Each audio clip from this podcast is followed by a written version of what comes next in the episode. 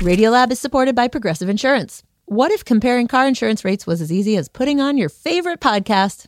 With Progressive, it is. Just visit the Progressive website to quote with all the coverages you want. You'll see Progressive's direct rate. Then their tool will provide options from other companies so you can compare. All you need to do is choose the rate and coverage you like. Quote today at progressive.com to join the over 28 million drivers who trust Progressive. Progressive Casualty Insurance Company and affiliates. Comparison rates not available in all states or situations. Prices vary based on how you buy. Radiolab is supported by the John Templeton Foundation, funding research and catalyzing conversations that inspire people with awe and wonder. Learn about the researchers making the latest discoveries in the science of well being, complexity, forgiveness, and free will at templeton.org slash podcast.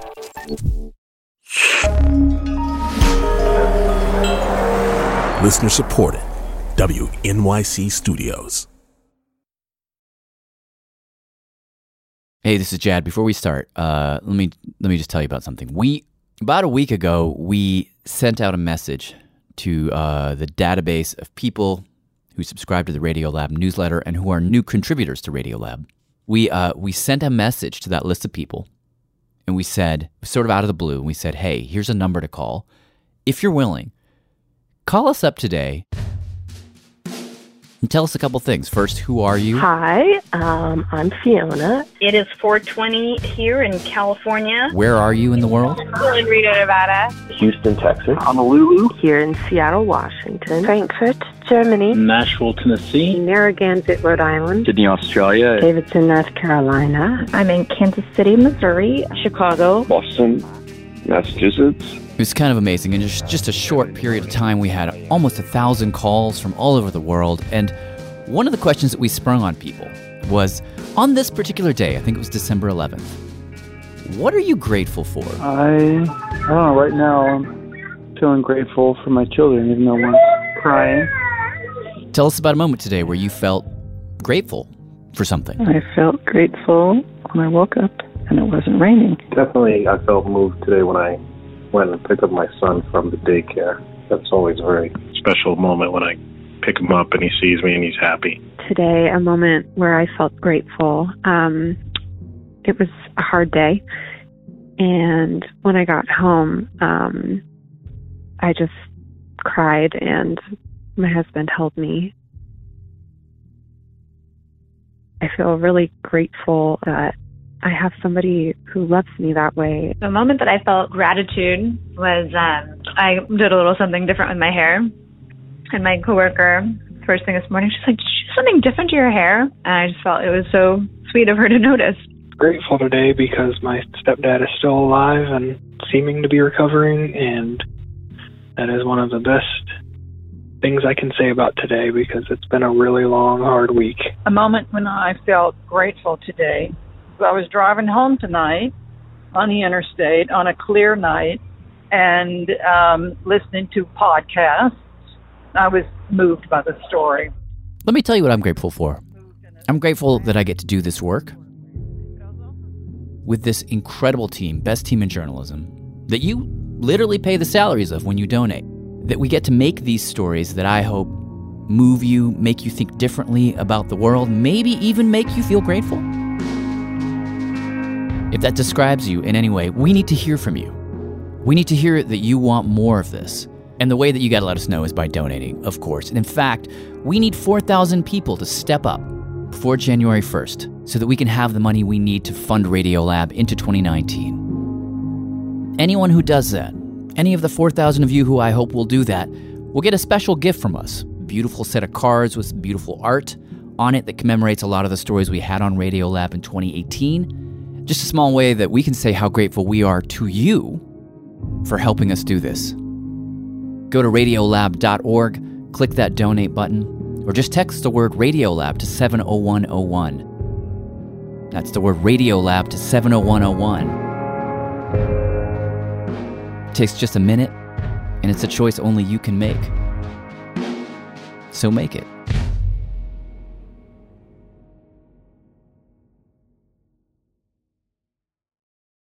Oh, wait, you're listening. Okay. All right. Okay. All right. You're listening, listening to Radio Lab. Lab. Radio From WNYC. See? And here we go. I'm Jad Abumrad. I'm Robert Krulwich. Uh, this is Radio Lab, and today we are. Sorry, really. Very sorry. yeah, exactly. For more on that, uh, here is producer Annie McEwen. Yeah. Hello. Hi. How did you get into all this? Uh, good question. Um, as you know, I am not one of you. I am Canadian. There's so many of you here at Radio Lab. That's right. We are invading. Um, and I, I, you know, I moved to the states, uh, you know, a few years ago, and you know, when you go to a new place and you're able to turn around and look back at the old place and you kind of see it with clarity. The clarity of distance. That's right. That's right. And there was this one moment that happened about a month after I got to America that just, I don't know, something about it just really threw me. What was it? Well, let me set it up for you. So, so it's May 18th, 2016. The doors be open. Pas. In the Canadian House of Commons, the Speaker of the House Order. Alors. calls the session into order. Déclaration de député. L'honorable député. Because in the House that day, they're going to vote on a bill. So the Speaker rings his electric bell that lets everyone know it's time to vote, and as is Canadian tradition, these two people, known as whips, walk up the aisle and then they do this kind of bow, and then the voting can begin. But for this particular vote, uh, the Liberal whip gets to the front and he turns to his right and he does not see the Conservative whip, Gordon Brown. He's like, Where is this man? And he turns to look behind and he sees that Gordon Brown has tried his very best to make his way to the front of the house, but he is stuck. And he is stuck because there is a clump of MPs that are standing in his way. Purposefully or just accidentally? So I think it's debated, but I would say very confidently that it was extremely purposeful. They're pretending they don't see him, and they're using their little their butts, like shuffling their butts, and you can see he's like dodging this way and then scurrying that way, and they're like, no, no, no, no. Why, they didn't want this to come to a vote? It's kind of complicated, but this vote, basically, we have like three minutes to pass it. Oh, we have a deadline. We have a deadline. So you're watching the scene, you're like, oh god, this is ridiculous, and I sort of hate everything. Um, and then you see, um, sort of up from the front of the room, this figure stands.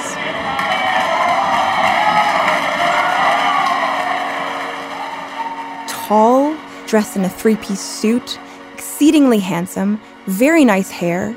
This figure strides towards this clump, his three piece suit flapping open, the cowlick of his hair moving in the breeze of his own motion. Who, who is this person? Prime Minister Justin Trudeau. Ah. So Justin strides over, like, come on, quit playing games, let's get this show on the road.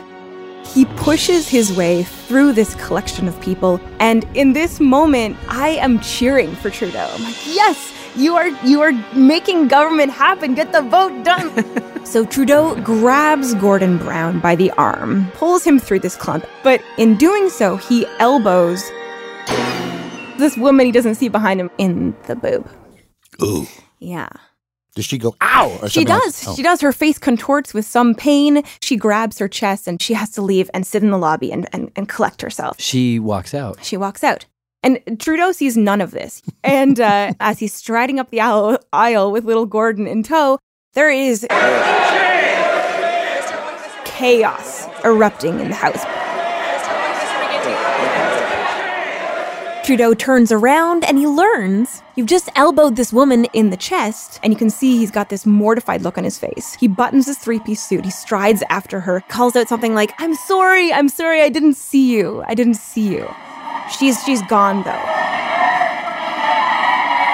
At this point, one of the other members shouts back at him, How could you elbow a woman? That's pathetic! You're pathetic! No photographs allowed. Like it gets really ridiculous. Wow. Oh yeah, then the House Speaker's like, Members, order, order, order, all right, everyone, sit down, sit down. order, order, order. Members will, will restrain themselves. Members will restrain themselves. So they sit down, Order. See the Prime Minister uh, rising on this serious matter. and then and then Trudeau stands up and he's like, Uh, Mr. Speaker, uh, I admit I came uh, in physical contact uh, with uh, uh, a number of members as I extended my arm in, uh, including uh, someone behind me who I did not see. He apologizes again. Uh, if anyone feels that they were uh, uh, uh, impacted uh, by my actions, I completely apologize. Uh, I, it's not my intention to hurt anyone. It certainly wasn't. It is my intention to get uh, this vote. He sits down, his whole side of the room stands up, gives him a standing ovation. But for the opposition, the people on the other side of the aisle, this is not good enough. I witnessed as he strode across the floor with anger fierce in his eyes and face. Member after member rise from their seats to scold him. I will add my testimony. These are the conservatives thinking with glee. Yeah, they're not all conservatives, but yes. I saw the Prime Minister, I would use the word charge across the floor with intent. People are clutching their pearls with delight. Justin is not the perfect man that we all thought he was. Mr. Speaker, this was deeply traumatic. Someone accuses him of making it a- an unsafe place for women to work. This act made us feel uh, unsafe, and we were deeply troubled by the conduct of the Prime Minister of this country. Eventually, Uh, I was the member in question. the woman who was elbowed, Ruth Ellen Brosseau, she returns and she speaks. I was elbowed in the chest by the Prime Minister, and then I had to leave. It was very overwhelming. Um, I just wanted to clarify and make sure it's clear to all the members in the House that that did happen. At which point, Trudeau again stands up and says what I think is a pretty nice apology. Uh, I want to uh, take the opportunity, uh, now that the uh, member is okay to return to the House right now, uh, to be able to express directly to her uh, my apologies uh, for my behavior unreservedly. He says what he did, he says it was wrong, and he says, I'm very sorry. Thank you, Mr. Speaker. So we get the idea now. He said it uh, three times. Well, you'd think so, right? So this isn't something that can be cured by a simple apology. But that wasn't the case. That night at a press conference, And indeed, I'm going to uh, apologize again for uh, incident in the House this, this evening that might, he does it again. And for that, I truly regret. And at this point, the media is going crazy about it, Bit of a dust up in the House of Commons today. It almost Justin Trudeau's Day of Atonement. referring to the incident as Hashtag Elbowgate. Elbowgate. The elbow incident. Trudeau got on social media. He added apologetic tweets just in case. But, but even then, we're still not done. Because the next day, back in the House, House of Commons, Mr. Speaker, I would like to take a moment to apologize. he apologizes again I apologize for crossing the floor in an attempt to have the member take his seat. and again I'd like to apologize directly to the member for Berthier Maskinongé. and again I apologize to my colleagues. and again I am uh, apologizing. and again I regret it uh, deeply. Uh, I made a mistake. and again. I ask for uh, uh, for uh, Canadians' uh, understanding and forgiveness. And I think at this point, when I was learning about this, I was just like, okay, that is enough. I just, I just feel, I guess, I guess, I just feel like it's this posturing. And and keep in mind, like for Canada, it's not just about this like elbow thing. So like every month, Trudeau is apologizing to one group or another that has been harmed in the past by Canada. And I'll, you know, I should say that I actually think these apologies are very helpful, and I think it's very important. But you get to his point where they just start to pile up, and I, so I guess like when I'm seeing Elbowgate, I'm I'm not just seeing Elbowgate. I'm thinking about all of this, Yeah, yeah. and and then I come here to America, where where we have this president. Donald Trump is my guest tonight. He is refusing to apologize for anything. Oh yeah, that's his thing. Is there anybody you'd like to apologize to? Uh, no. No? No, no, Let's no not- apology. And and it's funny because I, I feel really weird saying this, but in that moment, in that tiny, tiny moment, the contrast was refreshing. What? kind of like, well, at least I know where he stands. That's so funny because as you're telling this story about Canada and the apologies, I'm like, oh my God, I would like we haven't apologized in this country for some really wrong stuff. Well, I mean, I should be clear that I'm not down with like just not apologizing for stuff. um, but then again, We had one too many glasses of wine, and we are so sorry. Like so many of the apologies you hear these days are just like, Nothing says sorry like free pizza. sorry, not sorry. Like, I'm sorry if you felt hurt. I'm sorry if I offended you. Like, they're not real. Yeah. And and I and I guess I just found myself thinking like this word I have to apologize. Like to. is broken. I'm so sorry. Yeah. And, and I guess I just found myself getting into this whole thing about like trying to figure out, first of all, how did it get broken? How did we break it? And what can we do to get it back? Yeah, well, maybe it, it might be worth our time to back up a little bit to, uh, you know, where that notion of I'm sorry and apologies come from and what they are. Because, Great. Take me back. right. So, so the. One of my first stops was this guy, Nick Smith. I'm Nick Smith. I'm the chair of the philosophy department at the University of New Hampshire. He's an expert in the history and philosophy of contrition. So we've got these ancient traditions, usually grounded in some kind of religious practice. Pretty much all the world religions have some kind of repentance. Repent!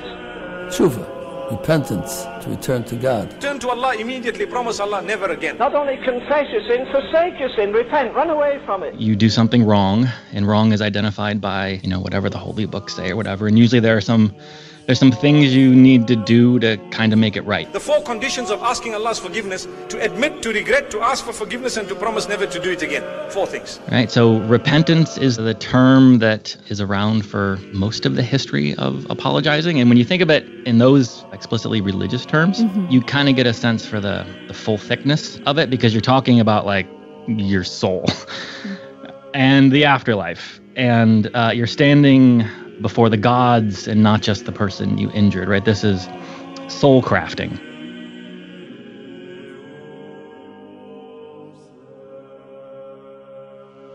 As we enter modern, secular, industrialized living, and as we try to find a way to, to do something like repentance in uh, secular terms, we end up with this weird modern soup of apology. So Nick says over time, as we started letting go of these like explicitly religious rules around apology, uh, sorry sort of started to shift and diffuse. in that context, you start thinking about, all right, so what in modern life do we mean? All right, what's a good apology? What do we mean by apologies? This is going to be super complicated. Like when we've been hurt by someone, what is it we actually want? And as I was looking around for stories about the role of apologies in our lives today, I found a moment that feels to me like, I don't know, like almost sort of inflection point in our reckoning with the meaning of I'm sorry. And it starts, oddly enough, Oh, and here she is. Shall I pick up? Yes, you should pick up. with this guy. Hello. Hello? Hello. Are you there? Yep, I'm here. Hello, are you there? Yeah. I'm here. Hello? Hi there. Can you hear me? Governor Dukakis? Hello. Hi. Hi. Great. Yeah. Wait, is that governor like like Michael Dukakis? That's who that is? It is, yes. What? Mike Dukakis, a president for the 90s. For like the thing is I actually didn't know who Mike Dukakis was before doing this story. No. Yeah, I had no idea. In your defense, you are Canadian, but No, I was well, it's Dukakis. I was like, oh, Olympia Dukakis is his cousin. Cool. Oh my God. Like, that's what I was most Oh excited about because she's a great actress. She is a great actress. Um, I need to lie down. Anyhow, That's okay. Let me get, give you a tiny little background on what's. I was actually calling him about something that had happened like a couple years before he ran for president. That was a long time ago. And it's not that I'm losing my memory, but of course not. that was a long time ago. And you've had a pretty eventful life, so I wasn't sure whether or not this was the most memorable moment It wasn't. your career.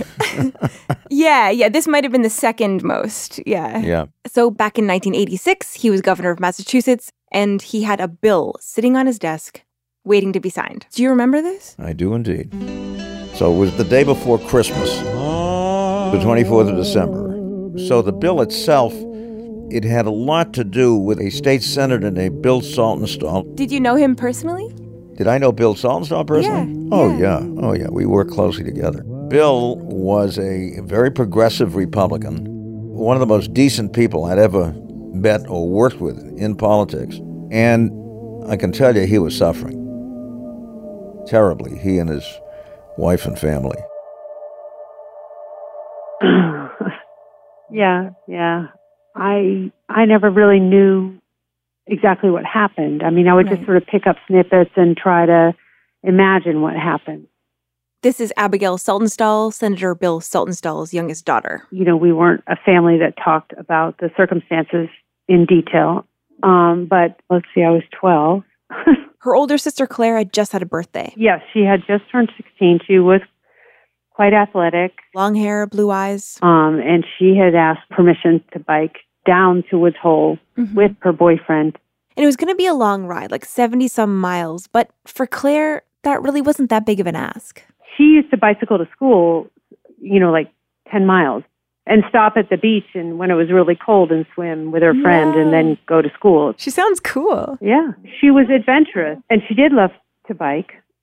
And I am not sure um, where they started. I am thinking maybe somewhere near Boston. They took off, biked for a couple of hours. The bike ride, I'm sure, was exciting and an adventure, but they they had got turned onto a wrong road, and I mean, she got locked.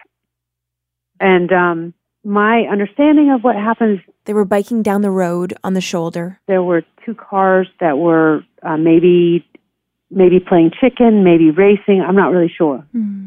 but um, the cars, one of them swerved into the breakdown lane and just took out my sister. And she died. It's, it was awful. It was awful. Do you remember where you were when you heard about your sister's death?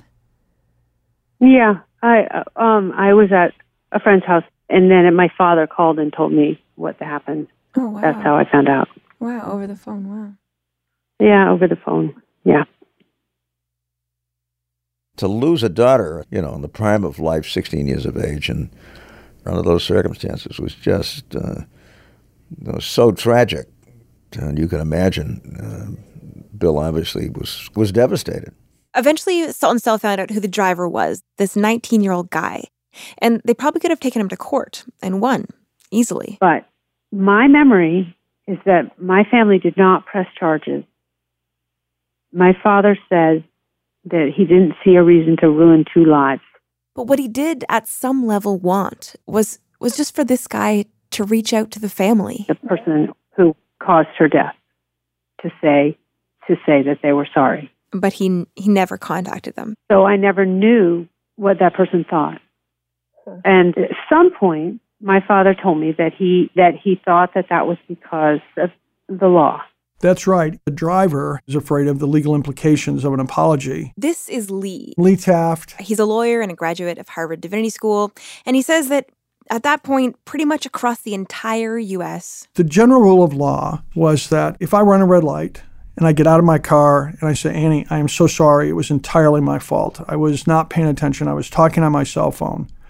You can use my apology to establish that I caused the accident. So your humane empathic reflexes might steer you towards, you know, saying you're sorry, right? saying, "Oh, I, uh, you know, it was, I, it was my fault. I wasn't looking, or I was wiping my kid's nose or something." Again, Nick Smith. But the takeaway is, wait, don't do that, because if you, in that moment, apologize, um, you're conceding that that you deserve the blame.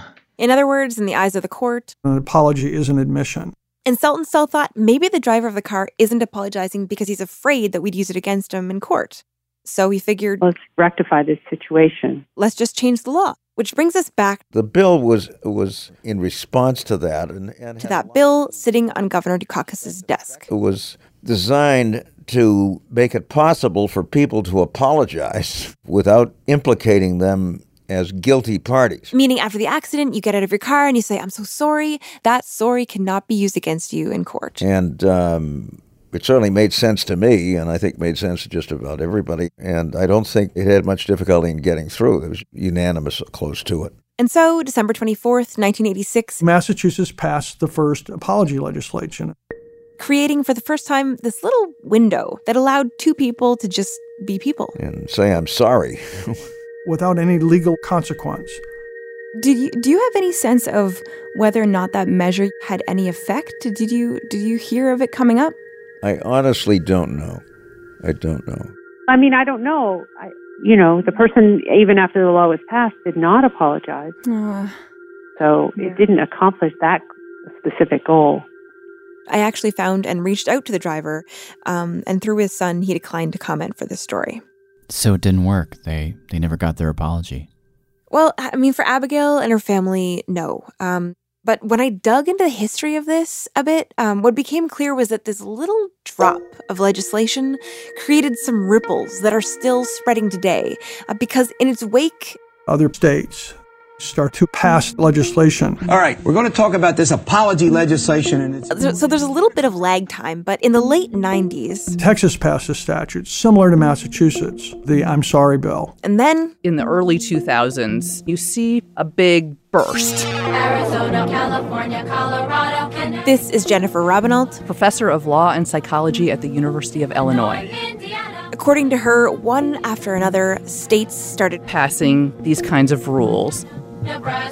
Colorado does, Oregon does. South Carolina, South Dakota, Tennessee. Of of course, there were slight variations from state to state, but by 2012, 36 of the states had passed one of these laws, making it okay to say, I'm sorry. But now you know that you're saying it without having to pay the consequences. Do you feel like that makes it less real to say sorry? Yes, that's that's that's not apologizing. No, but wait, what if you don't say you're sorry because you feel like then I'm going to sue you, and so you say nothing? Well, isn't it better to have the sorry at least come out, even if the sorry is a little bit less of a sorry at that point? Yeah, so that's the rub, right? Because on the one hand, what you want is a mechanism to encourage good apologies, right? On the other hand, you know, well, wait a minute. An apology tells us that this person is responsible. And if they are responsible, then, you know, perhaps one of the things that comes with that is responsibility Yeah. to repair the harm. Yeah, this is um this is a real uh, double-edged sword because if you're a sophisticated offender, you can manipulate this against victims to great effect. Like, wh- what are you talking about? Think of it like this: you've suffered a serious injury. Imagine like you, you like you lost a child, right?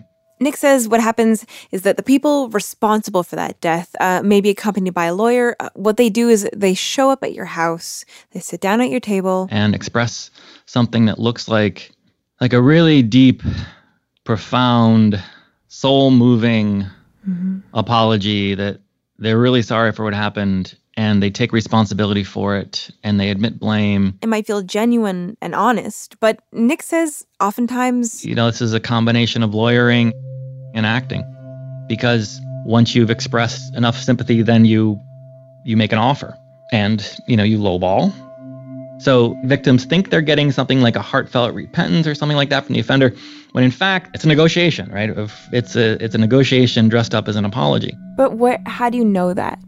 How do you know that that's the line of thinking? i've been in you know the rooms you know where the strategies are being discussed You mean the strategies of the apologizers? yes And Nick says over time, lawyers have realized that by going to people's homes, listening sympathetically, and offering an amount, this was way more cost effective. In fact, according to Nick, one of the major supporters behind that groundswell of apology laws in America were lobbyists. You know, lobbyists who advocate for corporate interests who seek to reduce liability for harms caused. Really? Yeah. So the sorry got weaponized. Yeah, particularly by corporations. Uh, Nick says in the early 90s, All sorts of industries started apologizing as a tactic. told me about one company he studied. In eight years, they saved 75 million. Shit. And you know, if you want to follow the money, the, the, it's pretty easy to follow the money here. I'm suddenly I'm suddenly starting to argue the other side in my head, which is isn't isn't the fundamental aspect in an apology like you're making yourself um, smaller or, or vulnerable to the person you're apologizing to? Mm-hmm. I think so. So if a if a company is apologizing without legal repercussions, and I hate that the law is involved, but it is, and they're doing it to, for their own financial benefit, then they're not actually making themselves vulnerable to the person, and so the the apology is robbed of something essential, maybe. Yeah. Yeah. Mm-hmm. I don't know though. I mean, I could imagine if you're a corporation, you could say it's still a human moment. But you, even then, you don't. Even if it seems like you're vulnerable, you never know. I don't know. Like, that is the thing. It all comes down to when they say they're sorry, do they mean it? And you usually can't really judge someone's apology until like years later. And actually, Nick told me a story that really drives this point home. Okay, so this is a really interesting example. So So it's 1076. We're in medieval Europe. Henry IV is the Holy Roman Emperor, and Gregory VII is Pope. Two of the most powerful people on the planet. And at some point, the emperor goes behind the pope's back and appoints a bishop. And the Pope takes particular issue with this appointment. So, what the Pope does is excommunicates the Emperor. Which means that, I mean, he's not really the Emperor anymore because the Pope has just said, well, he's not part of the church anymore. So for Henry, this is really bad news. Potentially disastrous for his rule. Right. Violence is breaking out. People are demanding he step down. So, what the Emperor does Henry. Henry takes a walk across the Alps with his wife and small child, and I don't know who else is in their, their entourage. But it's in winter.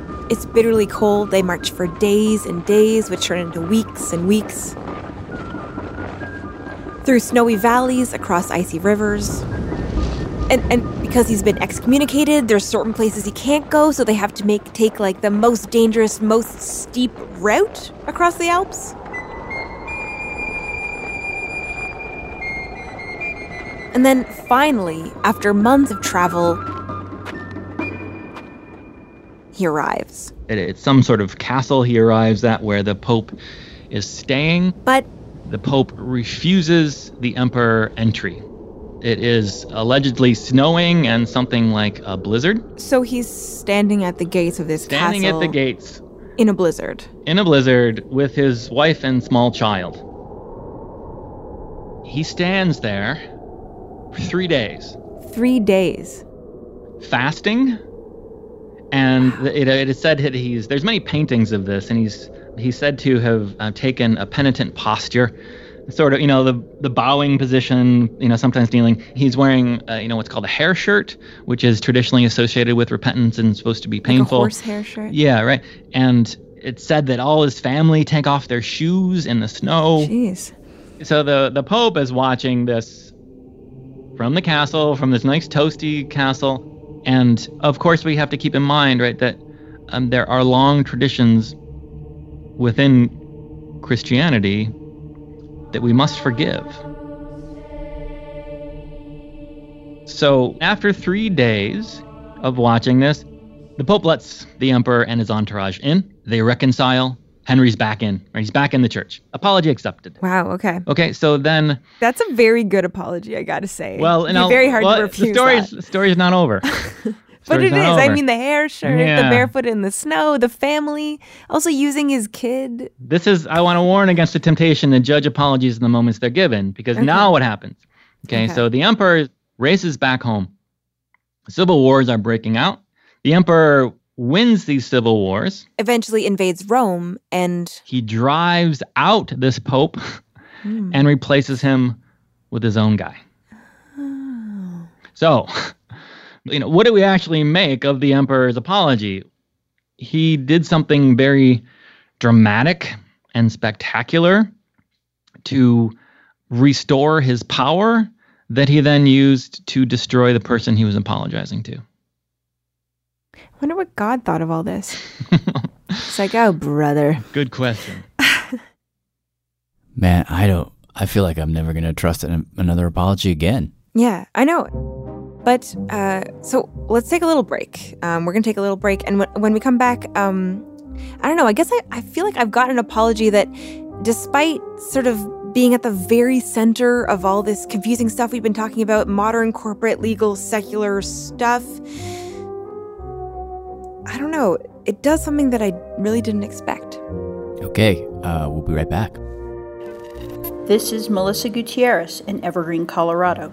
Radiolab is supported in part by the Alfred P. Sloan Foundation, enhancing public understanding of science and technology in the modern world. More information about Sloan at www.sloan.org.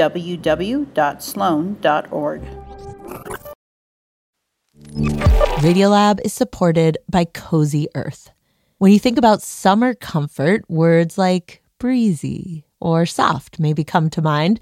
With Cozy Earth's luxurious bedding and loungewear, you'll get the comfort of home wherever you roam, allowing you to elevate your summer getaway no matter where or even if you're getting away. Cozy Earth bedding is temperature regulating and made from top notch materials, including viscose from bamboo that can turn any living or sleeping space into a sanctuary of luxury and comfort. Their loungewear and pajamas offer you their signature level of comfort while maintaining an elegant fit so you can look cute and be comfy even if you're taking a long flight or car trip. Cozy Earth provided an exclusive offer for Radiolab listeners. Get 35% off site wide when you use the code Radiolab at www.cozyearth.com. That's 35% off at cozyearth.com, code Radiolab. Discover your next destination for ultimate comfort at Cozy Earth. Radiolab is supported by Betterment. Let's talk about hustle culture. You know, the whole rise and grind, go big or go home thing. It's a lifestyle that may not be for you, but one that your money can handle thanks to Betterment. Betterment is the automated investing and savings app that makes your money hustle. How? Their automated technology optimizes your investments again and again. With Betterment, your money is taking ice baths at 5 a.m. while you get your well deserved rest. Your money downs protein smoothies and automatically reinvests your dividends all before you head out the door. Your money is a workaholic, but you don't have to be because you've got Betterment, the automated investing and savings app that makes your money hustle. Visit betterment.com to get started. Investing involves risk, performance is not guaranteed. This week on the New Yorker Radio Hour, the furor on college campuses over the war in Gaza. Students have tried to have dialogue over and negotiate differences in how they see the world, even as they respond to tragedies and crimes overseas. Students and faculty from Harvard University on the New Yorker Radio Hour from WNYC Studios. Listen wherever you get your podcasts.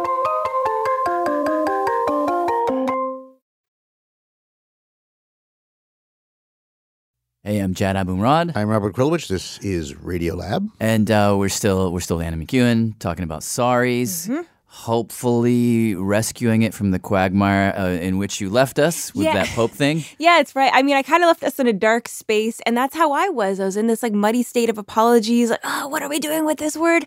Um, but then I stumbled across this this one story, and things just started to shift. Hey, Annie. I've got a microphone in front of my face. Oh, so fun, so lucky. Much better than like an ice cream cone or something obnoxious yeah, yeah. This is Leilani Schweitzer. Right, or a shot of tequila, right? I mean, so in 2003, uh, Leilani was living in Reno, Nevada, and she had a son named Gabriel. He was born on December 21st. I remember it snowing and like looking out the window of the nursery and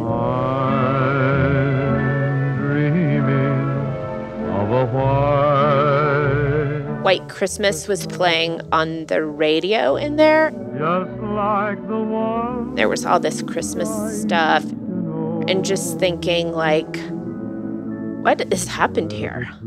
When Gabriel was born, the doctors had learned that there was something wrong with his brain, but they didn't know what yet. I remember I got to go home pretty quickly. I don't think I stayed there even a day. And then I would go back and see him. Oh, so he had to stay there. Yeah, they knew he had a brain bleed, and so they've got to look at those kids. What did you do for Christmas? Do you celebrate Christmas? Did celebrate Christmas. You know what? I hardly remember it all.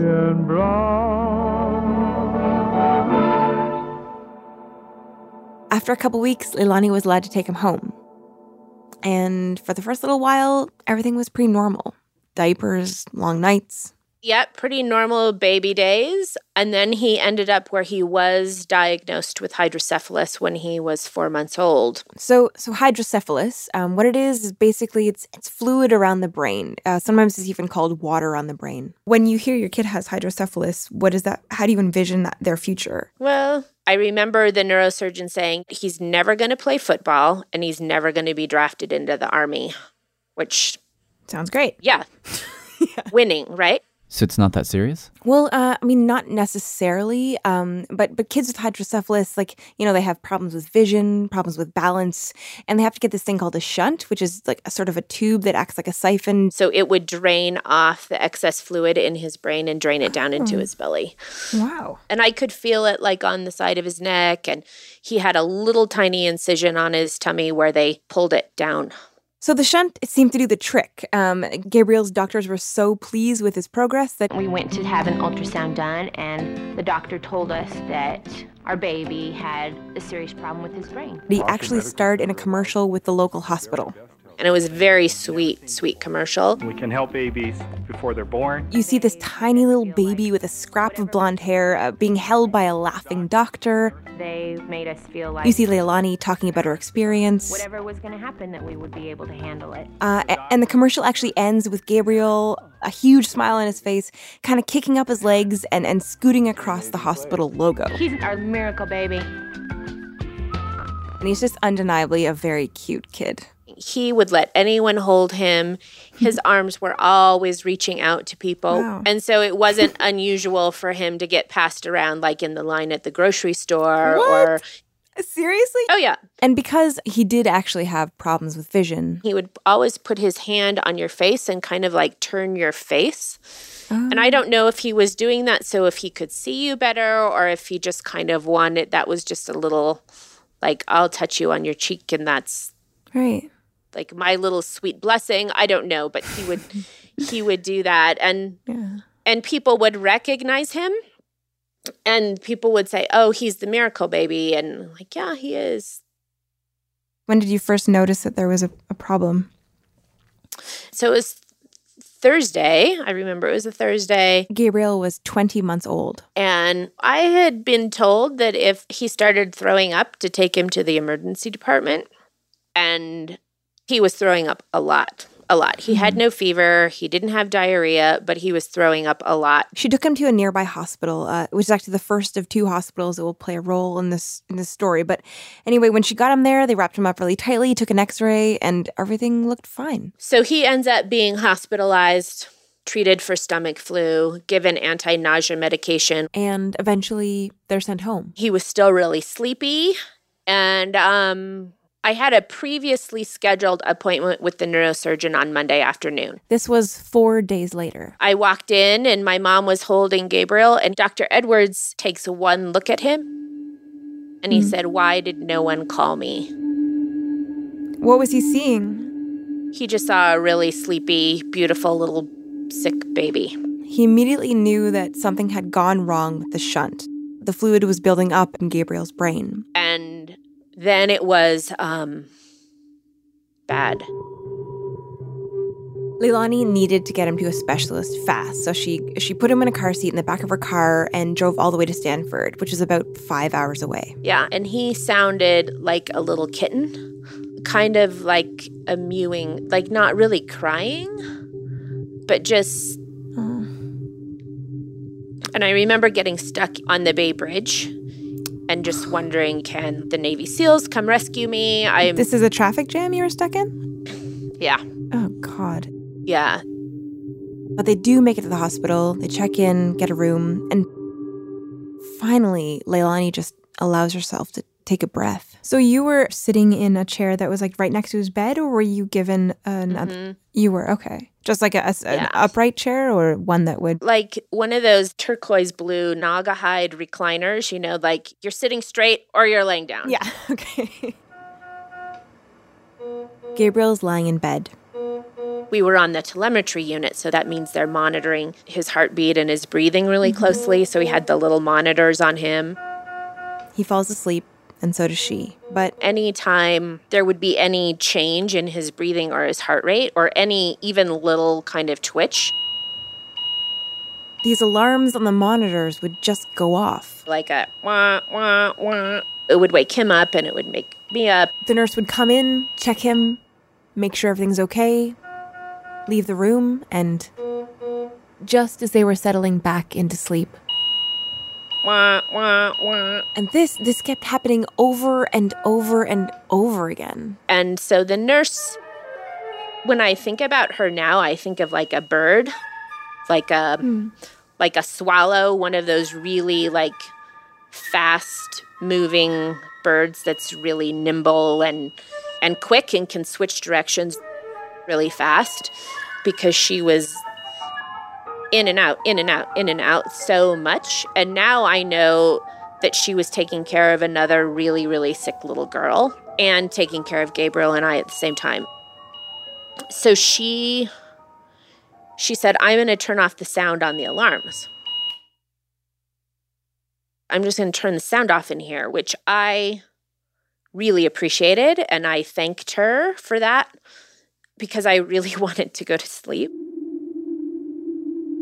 So I fall asleep and and then the next thing I remember is she walks in and she grabs the foot of the recliner mm-hmm. with her left hand as she's walking past me and she swings it around and she says, Leilani, you have to get up.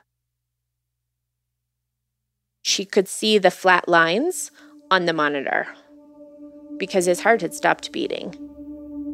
Then Code Blue is on the intercom and he's hooked to machines and he's not squeezing my hand and he doesn't feel warm and and someone takes me out and I'm in the hallway and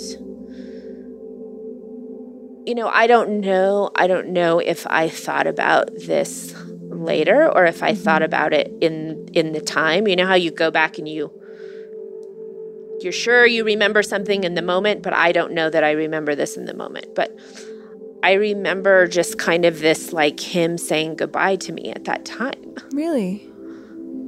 Yeah. What did what do you mean? Well, kind of like like this gentle sort of like this is up to you now, mom, you know? Right. I mean, you're connected, right? You're really connected. And when part of that connection is gone, you feel that.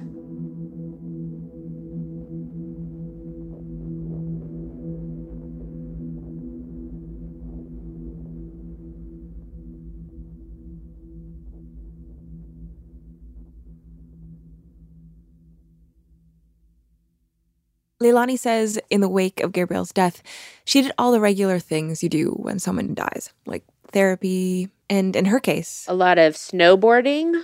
snowboarding. Um, yeah. Yeah. White snow and blue sky was all that really could compute. But she said in those first few days and weeks just following Gabriel's death, she just kept replaying over and over in her mind like, what went wrong? What what happened at those two hospitals? Yeah. So the first hospital where Gabriel's shunt failure was misdiagnosed as a stomach flu. You know, this is the hospital where The doctors, the nurses, the parents. Oh. the commercial was for this hospital. He's our miracle baby. Those commercials just stopped. wow. What so then yeah, what happened next? Nothing happened. She just basically heard nothing from them. How did it feel when you were shut out like that? Well, it made me really angry. It made me feel like they were denying that Gabriel even existed or that his life had any importance at all. The fact that he died, that wasn't enough reason for them to talk to me. I just, it still makes me angry. You know, I wouldn't, I would purposefully drive around the hospital, I would not drive past it. So I reached out to this hospital for comment, and they actually dec- sort of declined to give one. So I can't be sure. Um, but part of the reason they may not have reached out to Leilani is because this hospital is located in Nevada, and Nevada is one of those states that does not have apology legislation. So you're not protected if you apologize. But California does have a law. So, under the California law, you can say things like, I'm sorry, I feel bad, uh, but you cannot say, I'm sorry, it was our fault. We made a mistake. That part can still be used against you in court. Uh, and this brings us to the second hospital. So Stanford reached out to me right away. They invited her back to the hospital. I had a lot of questions and I brought all of them. I like printed them all out. I had photos of Gabriel. And so, uh, two months after Gabriel died, Leilani, carrying these photos, walked into a Stanford conference room. Do you remember what the expression on her face was? just grief stricken. This is Pam Wells. You know, you just, there's a look about people who are grief stricken. At the time, Pam was head of nursing at Stanford. Uh, and, and that day, she, two doctors, and a hospital administrator sat down around a table with Leilani. It was a small table that could have sat maybe eight people. Had you ever met her before?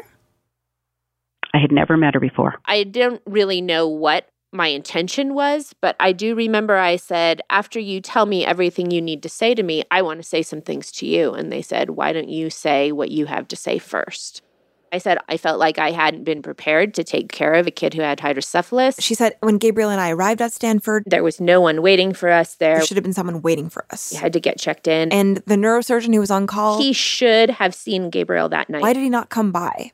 And just more generally, I trusted you guys. I just needed to get him here, right? Like, I got him here. Now somebody else is going to make sure everything's okay. And that's not what happened. This was a critical moment for Stanford. It was unusual at that time to meet with families after something had happened. For obvious reasons. I mean, if a doctor or a nurse said anything in that meeting that even remotely resembled admitting that they screwed up, that could be used against them in court. And so mostly hospitals just avoided these meetings altogether. But right around the time that Gabriel died, our quality and risk department had been talking to us about taking a different approach. An approach that was actually led by Lee Taft. And the thinking was let's be open, let's be transparent, just forget the law. And so after this this like moment after Leilani sort of reels off all of her grievances, Pam looks her in the eye and says, "We are very we are let me rephrase that. We are so sorry this happened and this terrible thing happened. No family should ever go through this kind of loss, and particularly not under these circumstances. And we we really want to be able to help you and understand what you need from us in order to help you navigate this devastating event. We're committed to not only answering your questions, but we are fully investigating what happened and want to make sure that we can put some things in place so that this never happens to another child or family. Then they went one step further. The situation that um, led to Gabriel's death was the um, the Gabriel was on a monitor. The alarms kept going off. The nurse in the room turned the alarm off, not knowing that it turned off all the alarms. The nurse in the room that night, um, when she went to turn off the alarm next to Gabriel's bed to allow Leilani and Gabriel to sleep, she also accidentally turned off the alarm on her pager and at the nurse's station. And so he wasn't being monitored and he really needed to be monitored and subsequently um, had an event. Something in our system contributed to this little boy's death. In other words, we made a mistake. Stanford had just admitted that plainly, uh, without dancing around the issue at all. And so what they had just done is give Leilani evidence, evidence that she could take to court and use against them if she wanted to. I know she was checking me out. I know she was trying to understand whether she could trust me. I there was no question in my mind that that was going through her head. And I was doing whatever I could to communicate that yes, you can. I'm going to help you. I want to help you.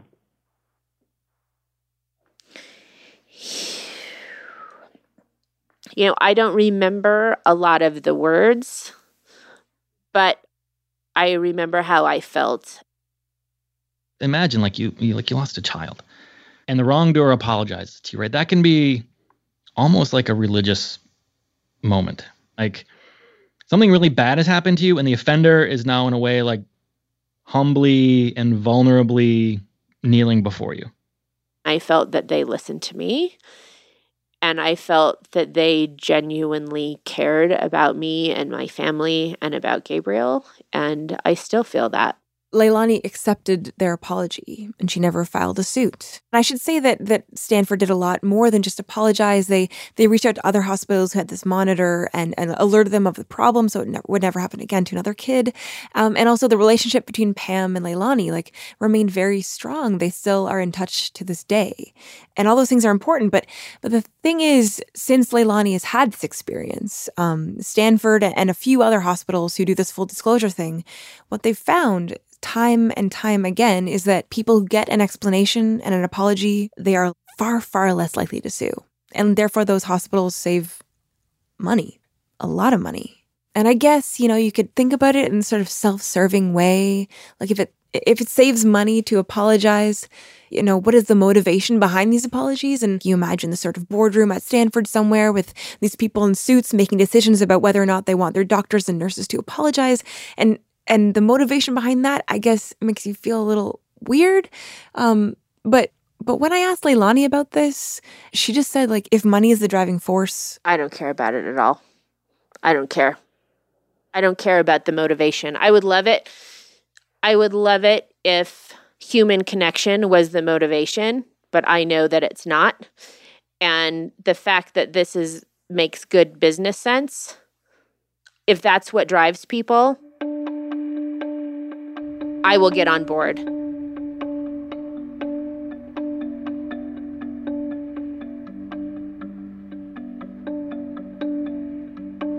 For me, I guess what happened between Leilani and the doctors and the nurses at Stanford Hospital.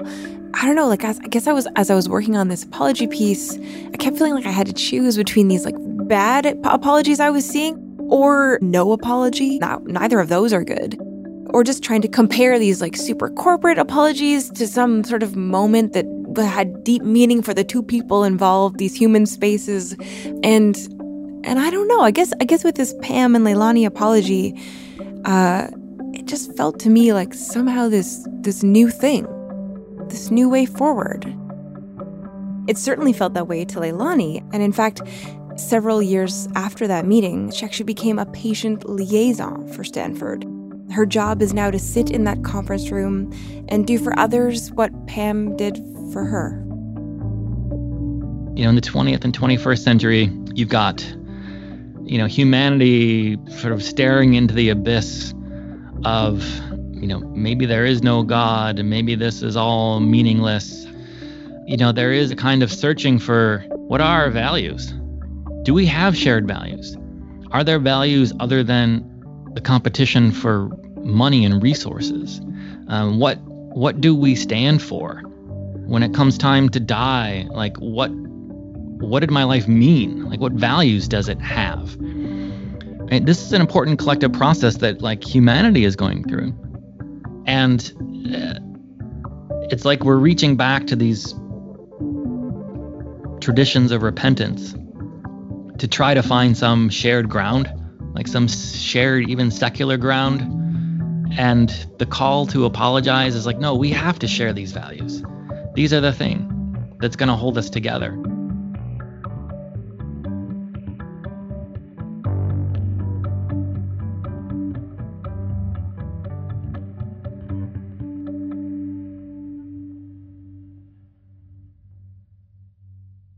Nice work, Annie McEwen. Oh, thanks. Do you feel more American now? um, I don't. I don't know. I, I, I don't know. It's a good question, but um, actually, I think I feel like I am beginning to peel back the layers of this incredibly complicated country.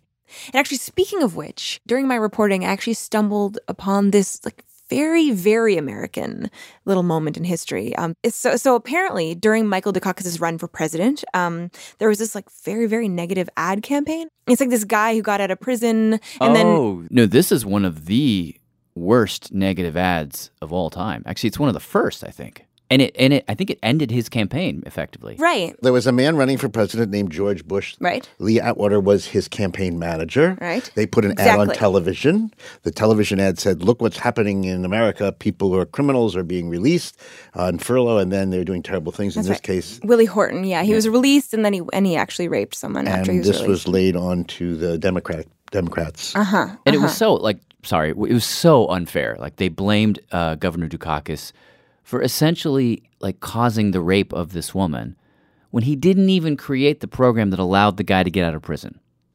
Like that was created before him. And it was also obviously racist. I mean, you know, a black guy attacking a white woman and so on and so forth. Uh, I mean, speaks for itself. So And so when I was talking to Governor Dukakis, this actually came up. Atwater was a tough guy, and he was an attacker. And he, And he told me that Lee Atwater, years later, on his deathbed, he decided he wanted to repent for these sins that he felt he had done in his life. And one of those was making this Willie Horton ad. Really? So he actually apologized. What did he say? He said publicly and to my campaign manager that he, he regretted it. And what did that mean to you? Well, I can't tell you that it made me feel great because, you know, I lost that race and Mhm. and a lot of it had to do with that attack campaign. So I never, I mean, I, I didn't feel any better. But look, at least he was willing to do that. But uh, What does that mean when you say at least he was willing to do that? It's just sort of like well, I think at least he was willing to acknowledge that, that it was racist, and he said so, and and apologized for it, and uh, that at least deserves some some praise. But Mhm. came a little late. yeah.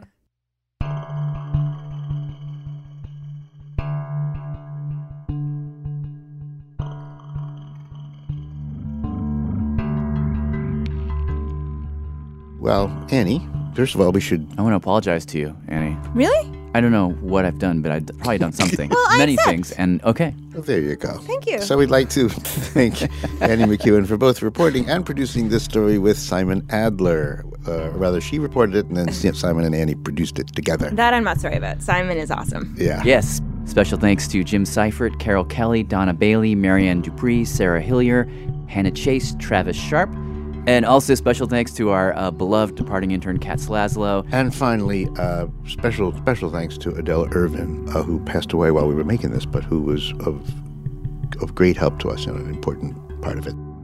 I'm Jad Abumrad. I'm Robert Krulwich. Thanks for listening. To play the message, press 2.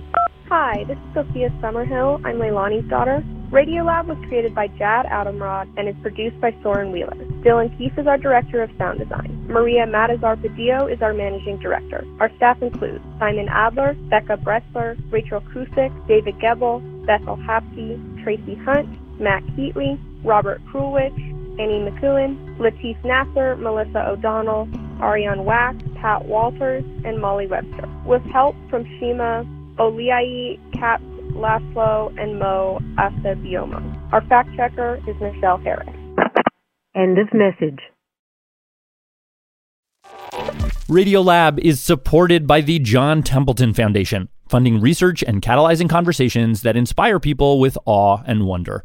Learn about the researchers making the latest discoveries in the science of well being, complexity, forgiveness, and free will at templeton.org slash podcast.